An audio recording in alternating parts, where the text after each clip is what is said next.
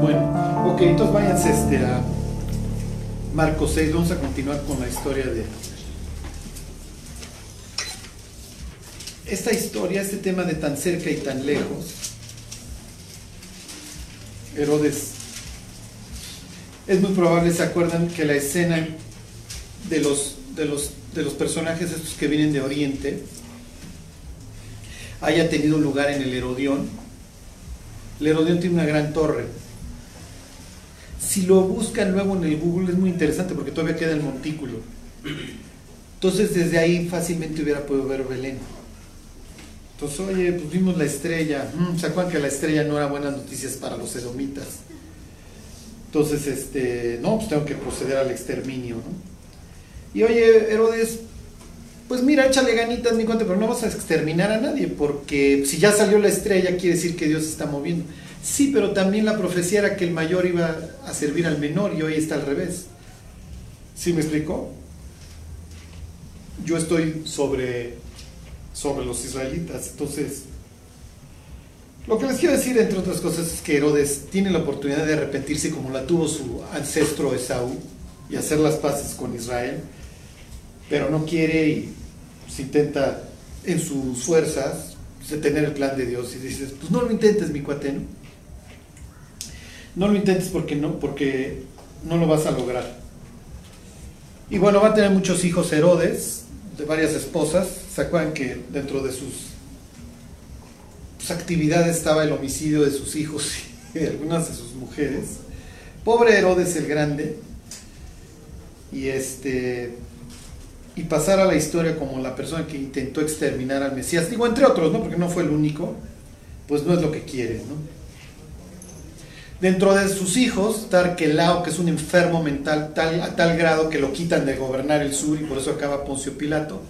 Está Felipe en el noreste, este, y está Super Herodes Antipas en la región de, Galilea, en el norte. ¿Qué familia que pues este cuate le baja a la esposa al hermano? Y alrededor de esto ocurre la historia. Bueno, versículo 14, ahí están 6.14. Pues vamos con Antipas y luego vemos a los dos Agripas rápidamente, para terminar de ver pues, la, la, historia de estos Herodes que Dios quiso que quedara en la Biblia. Que dice, oyó el rey Herodes la fama de Jesús porque su nombre se había hecho notorio. Y dijo Juan el Bautista resucitado de los muertos y por eso actúan en él estos poderes. Como dice la Biblia, corre el impío sin que nadie lo persiga, ¿no? Es igual que su papá, es un tipo que tiene todo el poder, decide quién vive y quién muere, pero finalmente vive un infierno cada uno de sus días. Y entonces le, dicen otros, este es Elías, versículo 15, y otros decían, es un profeta o alguno de los profetas. Elías, como se lo llevaron en un carro, creían que iba a regresar, hasta la fecha se acuerdan, en la Pascua le dejan un, un asiento vacío por si llega Elías, anunciar la llegada del Mesías, ¿ok? Entonces, ¿se acuerdan, de la figura del redentor, del Goel? El Goel tiene dentro de sus funciones el vengar la muerte del familiar y Jesús es primo hermano de, de Juan. Y Jesús ya es famoso y más adelante va a alimentar a miles de personas. Entonces, militarmente puede ser un dolor de cabeza. Entonces, es natural que Herodes y si multiplica el alimento, y si hace un levantamiento político, y yo soy idumeo. Bueno, esto se puede poner muy difícil, y entonces está histérico Herodes. Es natural. ¿Se acuerdan que le van a decir más adelante, Herodes te tiene que matar? Y dicen, díganle a esa zorra, o sea, lo menosprecia a Jesús, que voy a terminar mi, mi obra en Jerusalén, porque es necesario que ahí muera, ¿no? Ok, versículo 16, al oír esto Herodes dijo, este es Juan que yo decapité, que ha resucitado de los muertos que entonces en su histeria, bueno, es que es Juan, porque Juan era un gran profeta, ¿no? Este, y entonces seguramente, pues este Dios israelita ahora viene a castigarme, regresando lo de los muertos para matar, para matarme, ¿no? Versículo 16, perdón, este 17. Porque el mismo Herodes había enviado y prendido a Juan y le había encadenado en la cárcel por causa de Herodías, mujer de Felipe su hermano, pues la había tomado por mujer. qué gran familia, ¿no? Porque Juan le decía no te es lícito tener la mujer de tu hermano. Yo les decía la semana pasada desde un punto de vista muy pragmático, pues Juan, no te metas en bronca, sí, pero ¿se acuerdan que en la descripción de puesto está el juicio a los adúlteros por parte del mensajero que va a venir? ¿Se acuerdan? En el libro de Malaquías. Entonces él diría, mi cuate, está en mi descripción de puesto, yo lo tengo que exhortar a este tipo, y además es el que nos gobierna y no puede ser el primero que ponga este ejemplo. Ok, versículo 19, pero Herodías le acechaba y deseaba matarle y no podía. ¿Ok? Entonces se acuerdan que esta historia está trayendo a la memoria o está construyendo sobre otra igual, que es precisamente la historia de Elías Tisbita, ¿se acuerdan? Acá y Jezabel. ¿Se acuerdan que Jezabel se la canta a Elías y le dice, vas a ver si mañana tienes la cabeza sobre tus hombros? Y el otro se echa a correr, porque sabe que Jezabel está llevando a cabo una masacre en la tierra. y Jezabel hace lo que se le pega la gana con, con su marido y ha convertido esto en un baño de sangre. Se dedica a matar a los profetas de Dios. ¿Ok? Obviamente dentro del objetivo está Elías, está Elías Tisbita y ella ve esta, esta oportunidad de emplear el poder de Acab, como lo va a ver Herodías, ahorita lo vemos, y explotar su posición. ¿Se acuerdan? Que hay un tipo que se llama Nabot, que tiene una viña. ¿Sí se acuerdan? Y una viña en la Biblia pues, es un símbolo de estatus, es algo importante. ¿okay? En teoría, depende del comentario que lean, pero en teoría el viñedo de que lo es un rollo plantarlo, pero de que lo plantas a que tienes tu primera cosecha te tarda entre 3 y 5 años.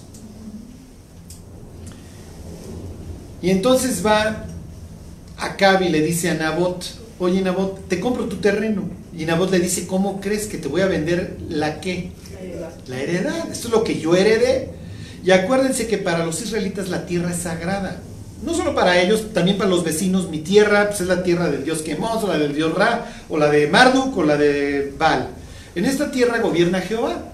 Y Jehová me dio esta tierra, se la dio a mi ancestro Abraham, para que yo en ella tenga influencia. ¿Se acuerdan? Y además, pues, es mi tierra, es la heredad que a mí me tocó. Y además tengo un viñedo y este cuate la quiere para hacer legumbres. Entonces, ¿cómo vas a degradar un viñedo para, para poner brócoli, maestro? No sé qué haya querido, qué legumbres quería este tipo o sea, te está presentando como un bufón, como un baboso, como un... O sea, no, no, no. O sea, no hay, no hay adjetivo suficiente para describir la, calidad de, individuo que es acá. Y además lo presentan como, como el tipo que mangonea a la mujer. Y entonces te cae en depresión porque no le quiere vender Nabot la, la, heredad. Y entonces pasa un día Jezabel y ve al bruto este chillando y dice, ¿qué tiene? No, pues es que Nabot no me quiere vender su viña. Entonces le dice que no eres el rey. Pues mata a quien quieras. Entonces, a ver, ¿qué dice tu ley? Pues que si blasfemas el nombre de tu Dios y hay dos testigos, te matan, ¿no? Es pecado capital la blasfemia contra Dios.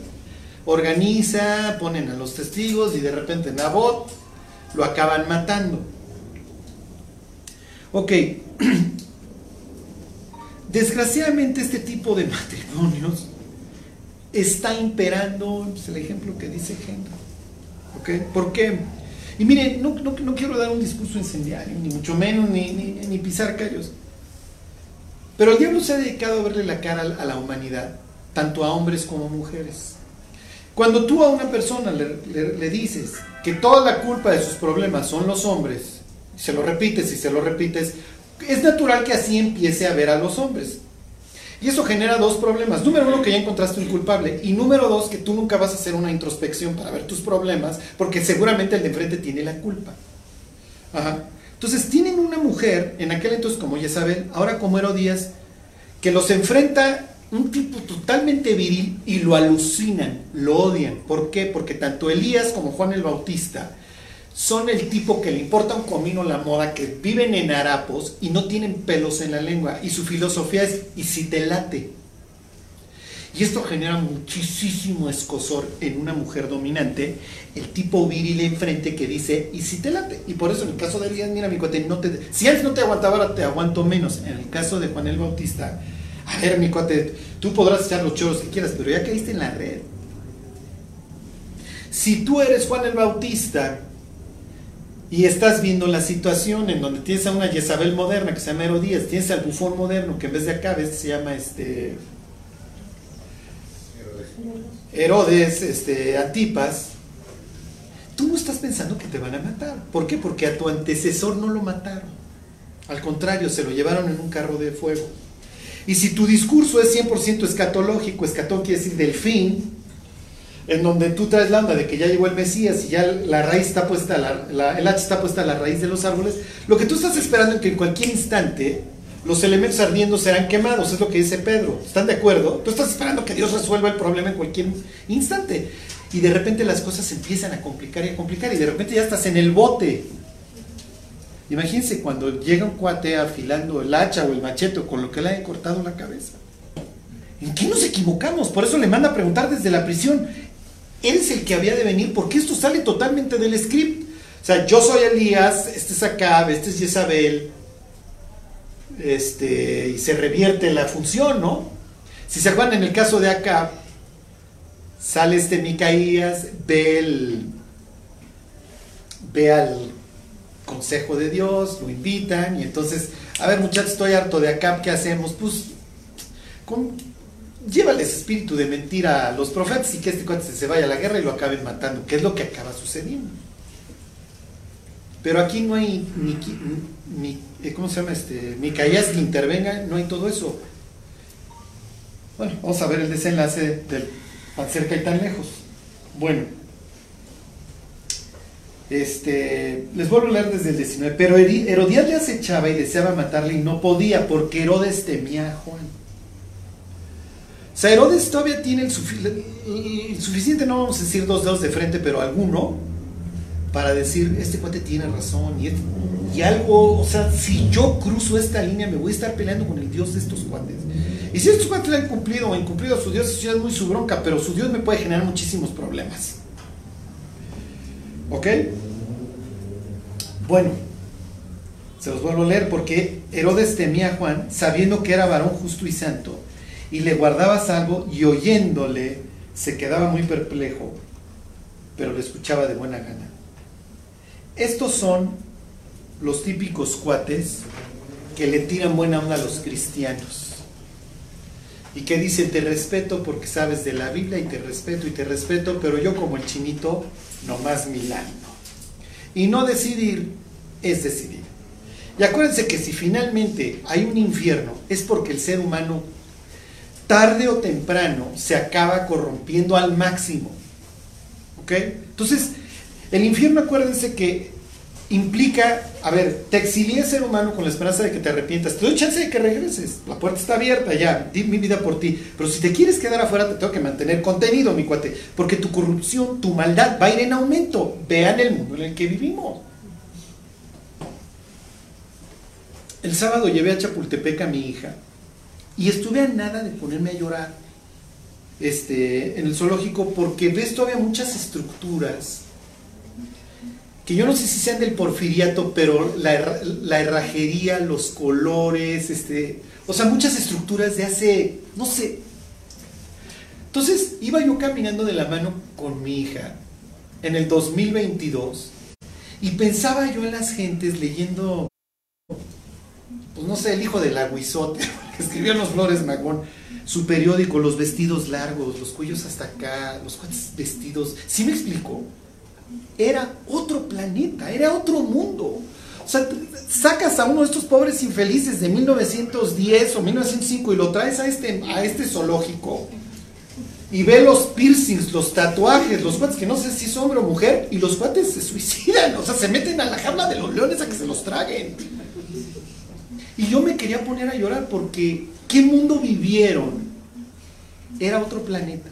Y, la humanidad, miren, la humanidad siempre ha estado enferma. Eso no lo vamos a negar. Y seguramente había gente muy mala hace 100 años. Pero el grado de depresión, de, ausencia de vida, de lo que hoy está viviendo la humanidad. Y les voy a decir qué es lo peor. Herodías ha de haber sido un gran partido porque lleva dos reyes, lleva dos hijos de Herodes.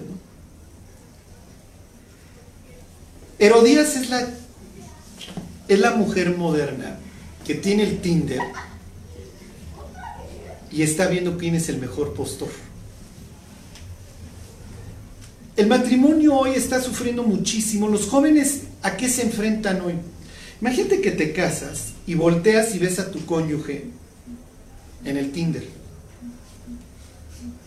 buscando a alguien mejor.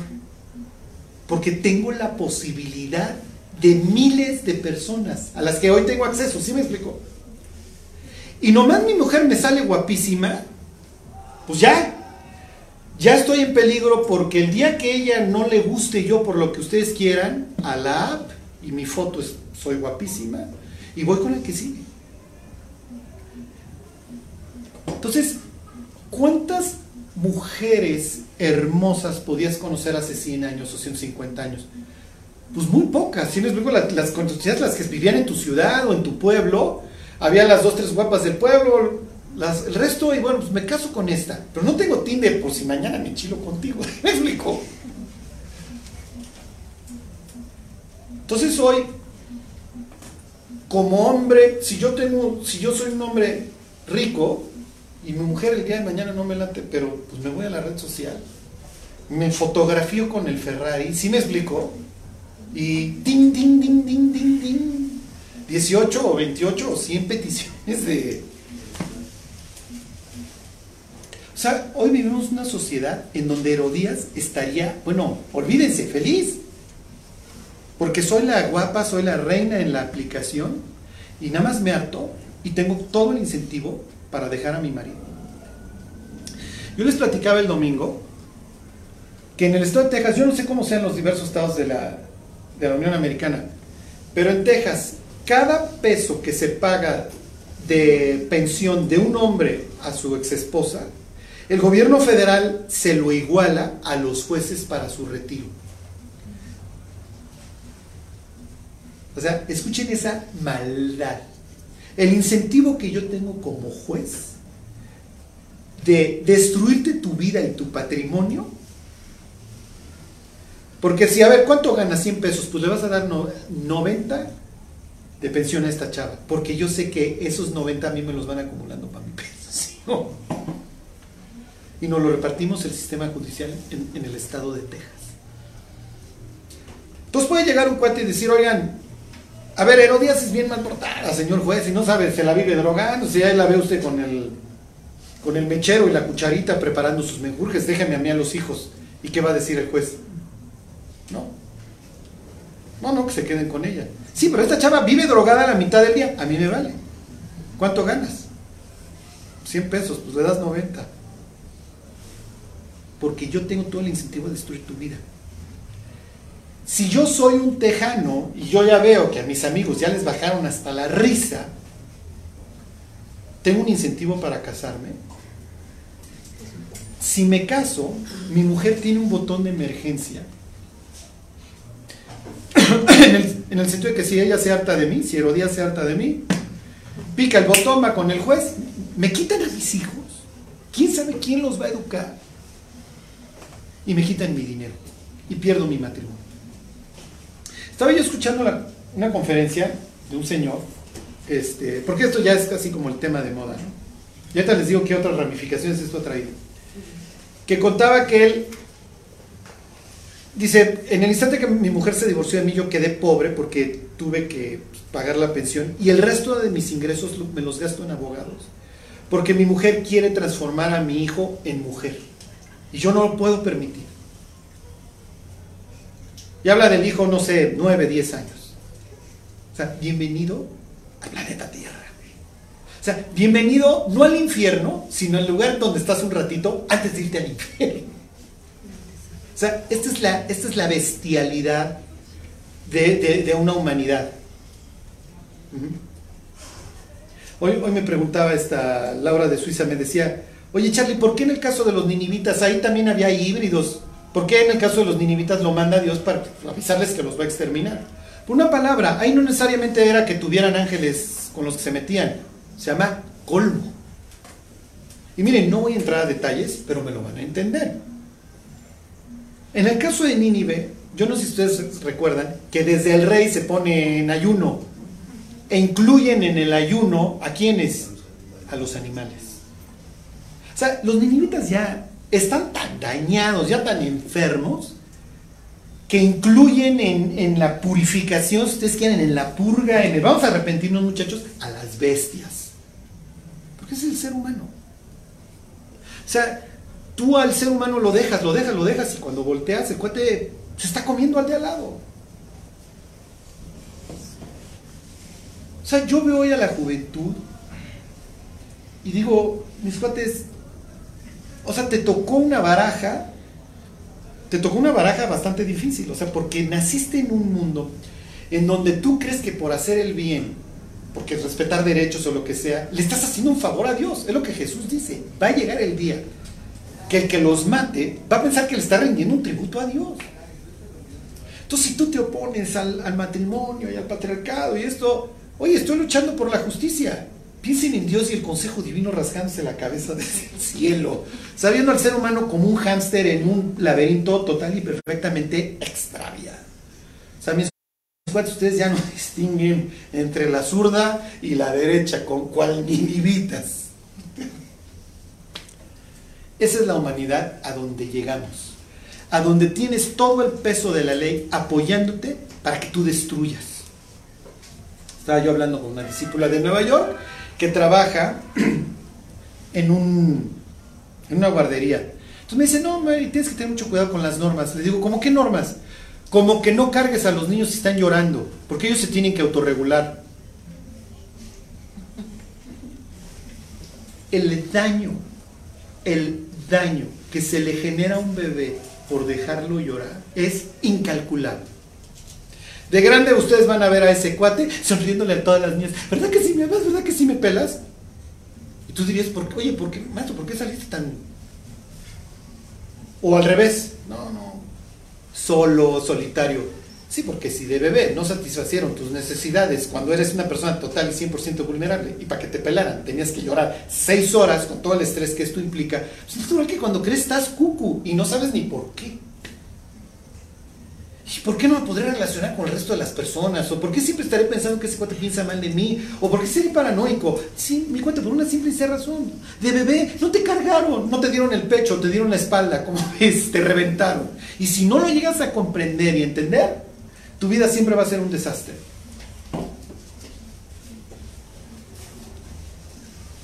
Imagínense una norma en donde la ley te obliga a ti como trabajadora, trabajador en una guardería de no cargues al niño cuando está llorando, porque se tiene que autorregular. ¿Saben ustedes con mamá mandril? Y díganle, cuando llore tu mandrilito, no lo abraces. la mandril diría, miren, se comportan peor que animales ustedes. O sea, ustedes ya llegaron a una inhumanidad, ya llegaron... O sea, y además la mandril se quejaría y diría, miren, tienen que venir los diluvios y los desastres y nos llevan de corbata. Nosotros vinimos a adornar la creación, pero sufrimos con ustedes. Son peor que nosotros. O sea, el ser humano está peor que animal. O sea, la mandril diría, oye, nosotros no matamos a nuestros dos nacidos y no le metemos lana, o sea, no juntamos recursos de la, de, la manada para matar a los que no han nacido. Y cuando alguno de los mandriles dice, oiga, no se hagan, dejen los que nazcan, no se la armamos de jamón. O sea, el ser humano... ¿Y por qué les estoy echando ese rollo? Porque Herodías, Jezabel, Dalila, como que resaltan en la escritura, ¿sí me explicó? Les llaman los gringos the bad girls of the Bible. Pero hoy, hombre, dirían, estoy en casa, muchachas. ¿Me explicó? Estamos en casa. O sea, nos sentimos y desgraciadamente esto, miren, esto no le hace bien a nadie. ¿Por qué? Porque finalmente Dios creó el matrimonio para que el, hombre y la mujer se pudieran llevar y pudieran disfrutar su relación. Pero si todo el día la mujer se le va a estar diciendo que la raíz de todos sus problemas es su marido, pues así lo va a voltear a ver. Y no te dejes, y hay límites. Y miren, con esto yo no les quiero decir, oye, es que mi marido está manejando mal el jab y me está dando mal el uppercut, o sea, no. Pero la humanidad ya está en el otro extremo, así de, de un odio entre cónyuges y la agenda cada vez se avanza y se avanza y se avanza. Y es natural que el matrimonio está en extinción. Y la otra vez escuchaba a una persona decir, la buena noticia es que el divorcio ya bajó. La mala noticia es que bajó ya no se casa. Y de repente hay bichos raros que sí quieren tener una familia, que quieren, ¿no? Y dicen, ya no puedo porque ya nadie se anima. Ya nadie quiere, pues todo el mundo está con miedo. Y parecemos los seres humanos puercoespines. Entre más nos acercamos, más nos... Y entonces, ¿qué es lo que viene? Viene la soledad. Y el ser humano solo es total y perfectamente inútil. El ser humano no fue creado para ser solitario. No puede ser solitario. El mundo solitario es ajeno al mundo de la Biblia. ¿eh? Y les voy a seguir haciendo el comercial. Júntense entre ustedes, platiquen entre ustedes. Porque si no lo que va a suceder es que las personas con las que se van a llevar, ¿saben quiénes van a ser? ¿Mandar? O los incrédulos, porque el incrédulo sí me oye. Y además nos echamos nuestras chelas y platicamos bien sabroso. Es, lo que está sucediendo. ¿Sabes? Estaba yo platicando con un chavo que me dice, Ay, estoy bien triste porque es que los papás de mis amigos, que son cristianos que yo conozco desde hace años, dice, ya se la viven invitando incrédulos y sacan los pomos y Y es natural, la gente está buscando comunión, la gente está buscando platicar, la gente está buscando desahogarse. Pero la iglesia ha sufrido en ese sentido. Y no, la iglesia no, puede ser Herodes y Herodías, y ¿se me explicó? Imagínense cuando, cuando Herodes le piden la cabeza de Juan. O sea, yo como amigo de Herodes, Antipas le hubiera dicho, maestro, ¿qué vieja traes? O sea, ¿por qué una chava que le ofreces lo que sea? Bueno, se lo está ofreciendo a la hija, ahorita vemos la escena. Pero coachea a la hija, tráete la cabeza de ese desgraciado, ¿con quién estás casado? ¿Sí me explico? O sea, no sé, como si de repente tú ves a tu mujer atropellando gente. O sea, ¿con quién me casé? O te estás acostando y afilando. O, ves el anticongelante en la sopa y dices, pues ¿con quién me casé? Sí. Para que haya mujeres así, porque los hombres no están tomando su lugar. Ya ven, hagan, ya ven, ya se enojó. O sea, regresamos. O sea, Charlie, quiero enfatizar que el problema efectivamente. No, Adán, ¿no?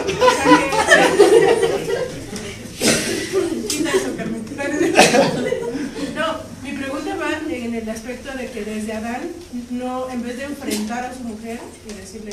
Que es verdad, es un problema de dos, definitivamente. Ajá, pero porque ahorita, o sea, y se ha, se ha dado mucho, o sea, por eso ha estado lo de, las feministas. Les, les, voy a decir la verdad, miren, el siglo XX fue, ha sido tal vez el siglo más... No, digo, la palabra es fascinante, tómenla en un sentido malo. ¿eh? O sea, la humanidad cambió en el siglo XX. Digo, ya venía la revolución industrial, lo que ustedes quieran. Pero la humanidad fue, fue de cierta manera hasta el siglo XX, desde siempre. Os voy a poner un ejemplo. El ateísmo lo, heredamos de la ilustración, sí, efectivamente, piensa en siglo XVIII. Hasta el siglo XVIII la gente pensaba en Dios, todo giraba alrededor de Dios. Bien o mal, lo que ustedes quieran, pero cada cultura tenía su propio Dios y Dios algo tenía que ver en el lado.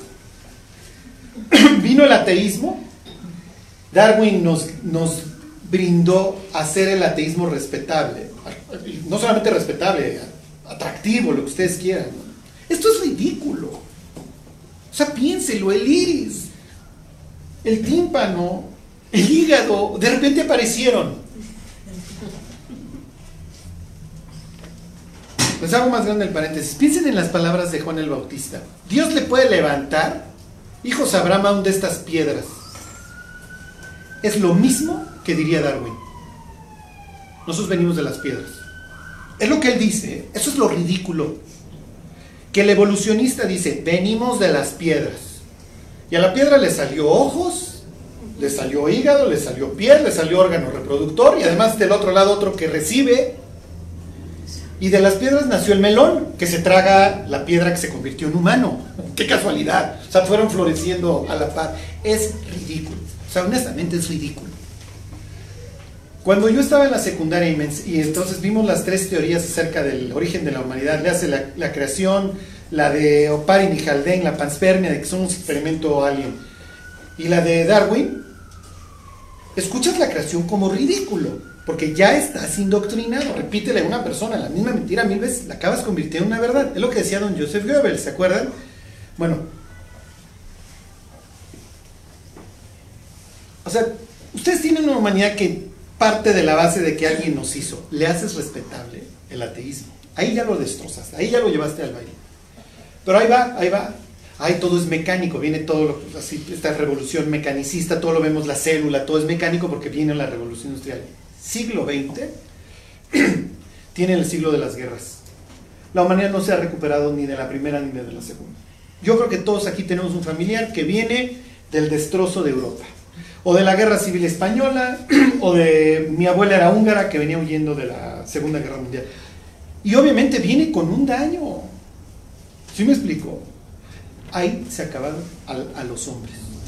¿Por qué? Natural. Tienes una Europa en donde a tu juventud la masacraste y, la, que sobrevivió está desquiciada, vivió una guerra de trincheras durante años. Están locos, es natural. Y a los 20 años les avientas la segunda vas a tener una Europa, una Asia, y obviamente todos los que emigraron a países latinoamericanos. Los nazis rellenaron Argentina, Brasil, las universidades americanas.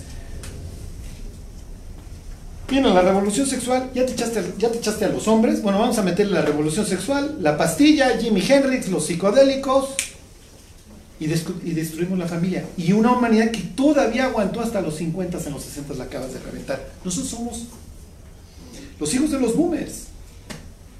Y algunos ya hijos de generación X. Entonces, si ustedes ven la trayectoria, destrozas primero al hombre como tal, lo vuelves loco. O sea, yo estudié en el colegio alemán y eran típicas las pláticas de, de, compañeros míos, a veces más grandes, que su papá no hablaba en la casa porque le tocó la posguerra y el señor está traumado y no hagas ruido porque se pone a echar de gritos mi papá. O ya está alcohólico. Dicen que la posguerra es peor que la guerra. Es lo que decían los alemanes. Disfruta la guerra porque ya viene la paz. Y cuando entren los rusos, ¿cuántas, ¿cuántos ultrajes, cuántas cosas no cayó esa generación? A la hora de la cena, cuando se hablaba de una violación. Y a mis hermanas, pues les tocó la frontera oriental con los rusos. Y así les fue. O sea, era natural que la humanidad iba a quedar total y perfectamente desquiciada. Ok, ya nos echamos al, hombre. Ya. Bueno, vamos a reventarnos a las mujeres. Y la reventada de las mujeres lleva 60 años. Y tú eres igual, y tú eres igual. y honestamente,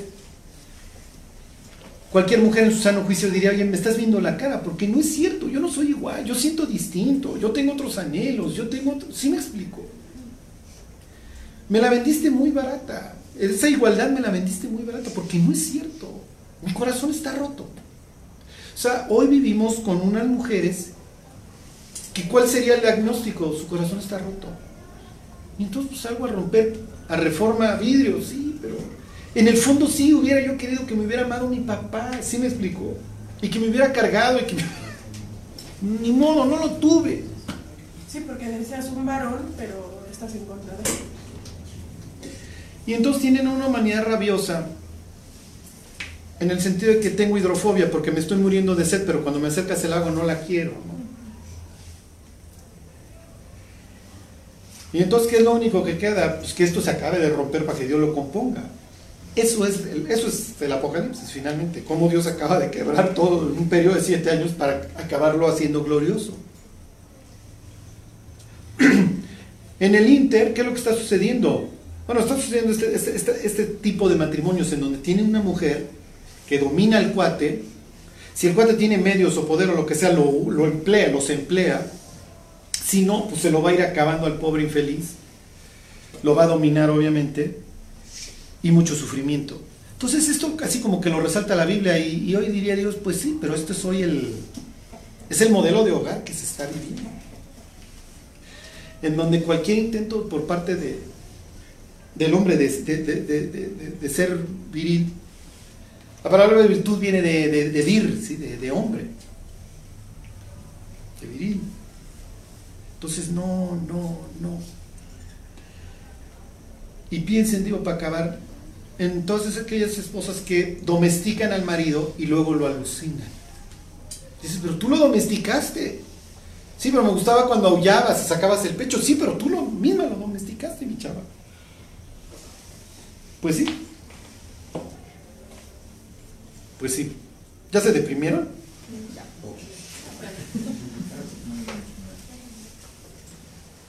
Entonces, miren, ya, ya, ya me arranqué, ¿no? Hay, un, hay una señora que tiene un, tiene un, su marido es, es, buena gente y es un cuate así con mucha personalidad. Y el marido cuando habla, él no habla, él, él declama. Él no camina, desfila, ¿no? Él no opina, te ilumina. A ver, cállense, vamos. Y cada vez que yo estoy con esa pareja, pues, estoy y cuando él habla, hagan de cuenta que la esposa casi, casi, cállense, está hablando mi marido. Y lo voltea a ver con una devoción. El marido cuenta unos chistes de. o sea, la neta, bruter, brutísimos. Pero como él se siente lo máximo, él y su mujer se carcajean. Y la señora está en el piso de la risa. Yo me quedo pensando, el chiste fue brutísimo. O sea, nadie nos reímos, pero la señora le festeja cada babosada al marido. ¿Cómo creen que se siente el marido? O sea, es el pavo real, o sea, a donde entra el señor extiende las plumas. Porque su mujer le festeja cada una de sus babosadas y le pone atención. Y yo me quedo pensando, si el resto de las señoras tratara así a sus maridos, le bajarían hasta las muelas, hasta la risa. Pero se los traen a pleito. Y es que tú eres tonto, y es que tú no sabes, y es que fulano sí sabe. Entonces, y yo veo como el resto de los hombres decimos, yo quiero una de esas. O sea, yo quiero una que se ría de todas mis babosadas que cuando yo hable diga, a ver, babosos, cállense, porque está hablando este tipo, ¿no? O está iluminándolos este tipo, más que hablando. No iba a suceder en este, en este matrimonio, ¿no? O sea, imagínense Herodías cada vez que el bruto este, empezaba a hablar, diciendo, me voy a regresar con Felipe, pero no haces uno, no haces uno de los dos. Y es muy probable que no puedas hacer uno de ninguno de estos. Son hijos de Herodes el Grande. O sea, si eres hijo de Herodes el Grande, es natural que tengas severos problemas mentales. O sea, si te tocó ver cómo ahogaban a uno de tus hermanos en la alberca, o en un banquete, o cómo mataban a tu mamá, o a una de, tus, de las mujeres del harén, pues es natural que estés desquiciado. O sea, no, no, no, digo, no hay que ser Freud para saber que estos tipos iban a estar total y perfectamente dañados. Pero bueno, o sea, tienen un Herodías que cuando le ofrecen lo que quiera, va a coachar a la hija y dice, la cabeza de este tipo. ¿Y qué vas a ganar? Ya me dije de estar probando. O sea, no aguanto ni la virilidad de Juan, ni su Biblia, ni sus exhortadas, ni que este baboso lo escuche. Sí, pero el baboso, y ahí sí tiene razón Vero, va a tener la oportunidad de decir,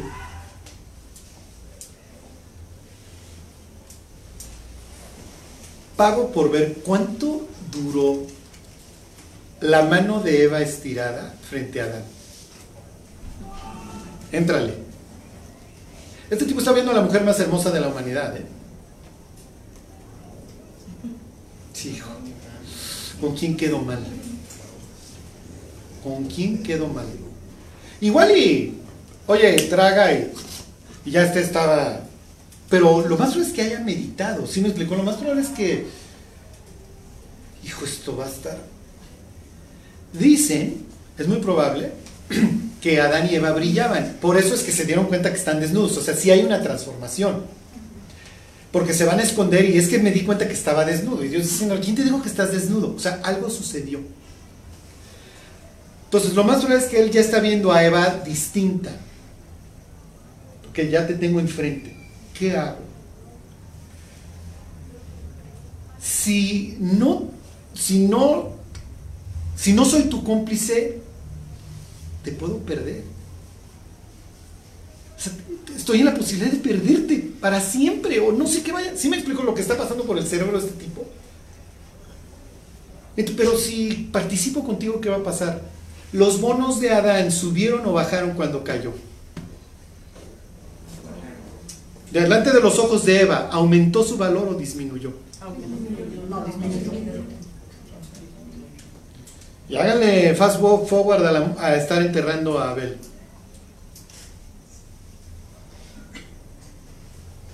O sea, la forma en la que te veo, Adán, es cada día peor. Claro, yo te seduje o yo participé, yo arranqué. Pero tú me debiste de haber frenado. Tú debiste de haber dicho no. ¿Qué hubiera pasado si dice que no? ¿Hubiera aparecido Dios? ¿Qué pasó? Esta se hubiera ido a esconder o lo que sea. Dile a Eva que venga. Eva, ¿qué hiciste? No hubiera podido, no, no, no, tiene de quién aprender el, el justificarse, ¿están de acuerdo? Estoy sola en esto. Sí, pero hasta cierto punto me están haciendo un favor porque mi única opción es enfrentarme y enfrentar a Dios. Hice esto, Dios. Está bien. ¿Vas a tomar un puñal o tu marido y me lo vas a enterrar? ¿Qué? Sí, me vas a matar. Voy a dar mi vida por ti. Y vas a ser transformada. Pues ya. Lo matan. O sea, Abraham, digo, Adán, ¿se acuerdan que hace funciones de sacerdote? Cuando estas expresiones de que guarda y, y trabaja son los dos verbos que se utilizan nada más juntos para describir a los sacerdotes. Entonces, lo más es que Adán hubiera tenido que participar en este sacrificio matando al, al sustituto. Él, él sin, sin muerte, ella tiene un arrepentimiento, la, voluntad de Adán en ese instante, bueno, pues yo me definí desde, desde antes, está bien, los transformo ambos, quedan inmortales, procreen, seamos todos felices. Pero la belleza, el atractivo de Eva, lo llevó a quedar mal con Dios y con Eva. No le hizo ningún favor a Eva. O sea, esto es como, como el cuate que tiene un amante que dice, o el cristiano que anda con incrédulo o incrédula. Sí que lo estoy mandando al infierno, pero no lo puedo dejar. Y si se muere ahorita se va al infierno y lo voy a ver tostarse. Pero no lo puedo dejar. Y ahí es donde Dios dice, no le estás haciendo un favor.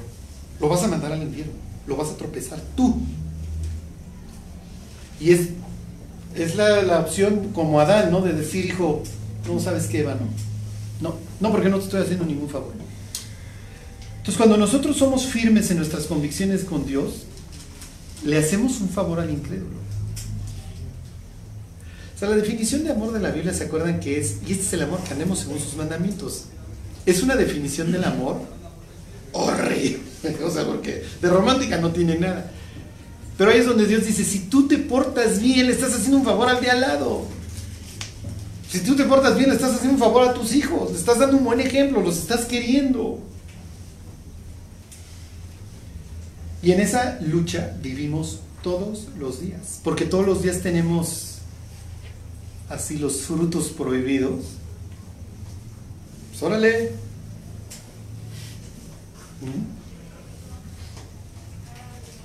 Bueno. Les vuelvo a leer el 20. Herodes temía a Juan, sabiendo que era varón justo y santo, y le guardaba salvo y oyéndole se quedaba muy perplejo, pero le escuchaba de buena gana. El, nieto de Herodes, digo el bisnieto de Herodes el Grande, ¿se Va a estar escuchando a Pablo con mucha atención. Como diciendo, este tipo tiene razón en lo que me está diciendo. Esta, frase es lo máximo. 21. pero venido un día oportuno. Oportuno para muchas cosas, para que Herodías lo mate o para que Herodes se defina. El caso es que va a llegar ese día. Dicen que Herodes en la fiesta de su cumpleaños daba una cena a sus príncipes y tribunos y a los principales de Galilea. En ese sentido el mundo no ha cambiado. El jet set, el, el mundo en su cúpula es tan, tan atractivo. Por eso compramos la revista Hola, por eso vemos los programas, ¿sí me explico? Por eso vemos que si el rey Juan Carlos o lo que ustedes quieran, nos fascina. Lady Di, cuando estaba en el yate con Dodi, todo esto es increíble. La revista Quién. Y uno dice, chale, ¿por qué no he salido yo en la portada? También La alfombra roja. Las fotos. Este, no sé, o sea, dicen los Grammy, los Oscars, todo esto así, la alfombra, y llegan los tipazos. Llega George Clooney, Brad Pitt y es esto, no ha cambiado, en ese sentido la humanidad no ha cambiado. No hemos cambiado. Entonces ya llegó el cumpleaños de Junior, del hijo de Herodes el Grande. Y va a tirar la casa por la ventana y van a hacer unas bacanales. Y vino pues, el jet set, ¿no? Vinieron los principales. Versículo 22. Entrando la hija de Herodías, danzó, piensen en la escena, no, o sea, para una cultura como la israelita, que de repente se presente una chava en el centro de la pista y a menear el bote, esto es, esto es anacrónico. Obviamente la historia está haciendo un contraste entre Herodes, perdón, entre Juan el Bautista y esta, y esta muchacha, que son totalmente opuestos, ¿no? Uno lo único que le interesa es la gloria de Dios y a la otra lo único que le interesa es su propia gloria. Dice, danzó y agradó a Herodes y a los que estaban con él a la mesa y el rey dijo a la muchacha, pídeme lo que quieras y yo te lo daré. Farol, farol, farolazo, luciéndose. Y le juró, todo lo que me pidas te daré hasta la mitad de mi reino. Saliendo ella, dijo a su madre, ¿qué pediré? O sea, te está hablando una persona astuta, ¿eh? A ver, voy a cochearme voy, voy con la head coach, que además es una desgraciada y seguro me va a decir bien, bien qué pedir. Y ella le dijo, la cabeza de Juan. Entonces ella entró prontamente. Es una desgraciada, igual que la mamá. Y pidió diciendo, quiero que ahora me des en un plato la cabeza de Juan el Bautista. Y entonces tienen al jet set, no solamente al jet set, piensa en el cielo en ese instante abriéndose, el consejo divino y Dios así. ¿Qué vas a hacer? ¿Qué vas a hacer, Herodes? Porque tú respetas a Juan. Y tú tienes la posibilidad, como tu ancestro, de colgártele del cuello. Y ahorita tú te puedes aventar el oso con todos y decir, ¿me vale? A mí tú no me vas a estar mangoneando, yo no voy a matar a ese tipo. Sí, pero todo el mundo te va a voltear a ver, oye, ¿por qué no matas a este cuate que además nos está haciendo la vida imposible a todos?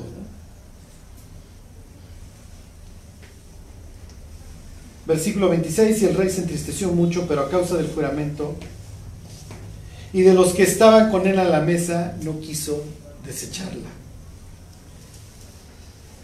Pues sí, ¿con quién quedó mal? ¿Con el mundo o con Dios? No puedes quedar bien con los dos. Es muy triste lo que les estoy diciendo, porque todos amamos a gentes que no conocen a Dios. Y es horrible porque por un lado yo te estimo, te aprecio, pero sé que tú no la llevas con el Dios que yo honro. ¿Sí me explico? Pero yo tengo que quedar bien con el Dios que, al que yo adoro porque si no te estoy condenando, no te estoy dando una oportunidad. Entonces yo tengo que ser firme en mi convicción. Entonces, como dijera don Santiago, almas adúlteras no saben que la amistad con el mundo es enemistad contra Dios. Todo aquel que se hace amigo del mundo se hace enemigo de Dios. Entonces, por un lado soy el embajador y te tengo que dar un buen testimonio, te aprecio, sufro que te vayas a ir al infierno y vivo este conflicto espantoso en donde hasta qué punto te me río de tu chiste, te concedo la razón. ¿Sí me explico?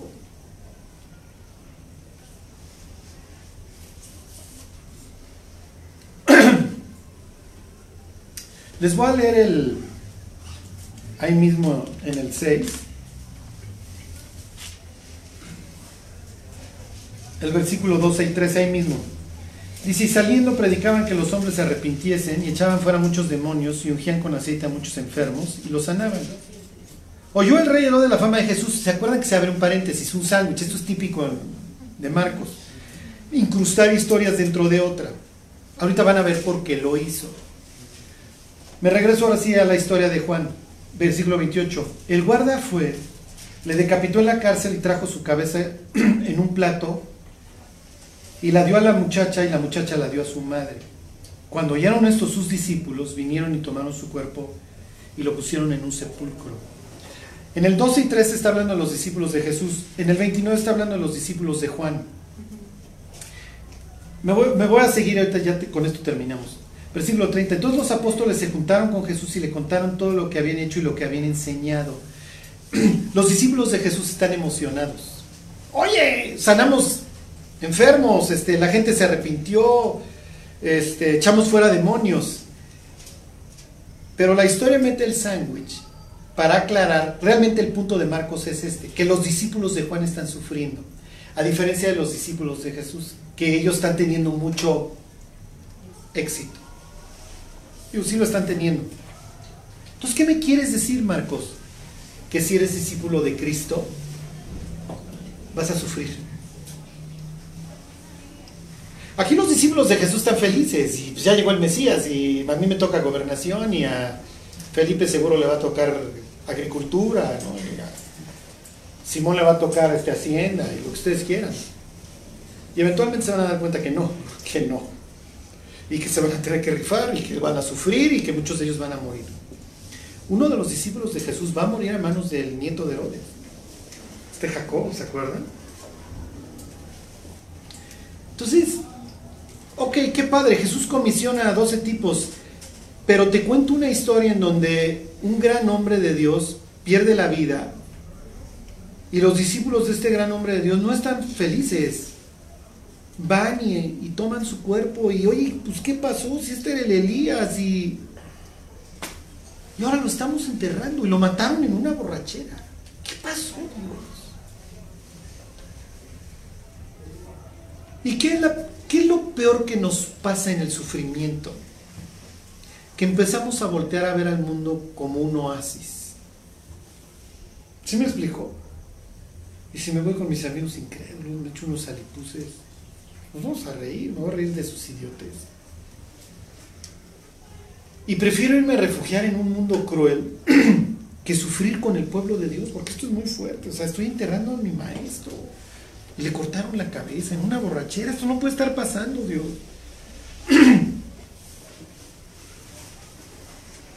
Entonces este versículo en donde los discípulos van y lo entierran, queda como un legado, un aviso para, los, para todos los lectores del Evangelio de Marcos desde el siglo I hasta nosotros. En donde Dios nos está diciendo, mira, mi te vives en un mundo bien feo. Y tienes dos mundos. Tienes el mundo de los discípulos que están enterrando a su maestro y tienes el jet set que la está pasando padres. O por lo menos así creen. Y entiendo que a veces en vez de estar enterrando a este quisieras estar allá. Pero cuando, cuando las cosas cambien, cuando Dios reine, y, con esto concluyo, ya no lo leemos. Herodes tiene la oportunidad de conocer a Jesús el día que Jesús muere. ¿Se acuerdan? Y dice que le hace preguntas y eso Jesús ya no, le contesta. Eso lo menciona uno de los evangelios, como diciendo, este tipo ya cometió lo imperdonable, ya, ya no hay nada que hacer contigo, te vas a ir al infierno. Según la historia, no me acuerdo, los exilian o algo pasa con Herodes y Herodías y mueren juntos. Entonces estos sueños de grandeza de Herodías no, tampoco se van a cumplir al 100%. Y pregúntense dónde están estos tipos hoy. ¿Y cómo les va a ir en la eternidad? O sea, yo no quiero ver el juicio de Herodes Antipas. Y cuando Herodes Antipas alce los ojos y ve a Jesús en el trono y le diga, ¿te acuerdas? El día que me devolviste con Pilato para que me matara que me estuviste cuestionando, ándale, haz un truco, haz un truco, haz un truco. Y yo no te contesté nada. Las últimas palabras que vas a escuchar de mi parte son, apártate de mí, al fuego eterno preparado para el diablo y sus ángeles.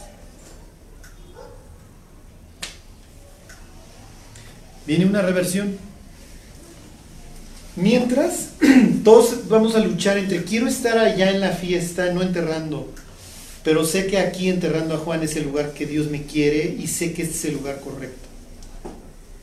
Y entiendo que eso es un espejismo.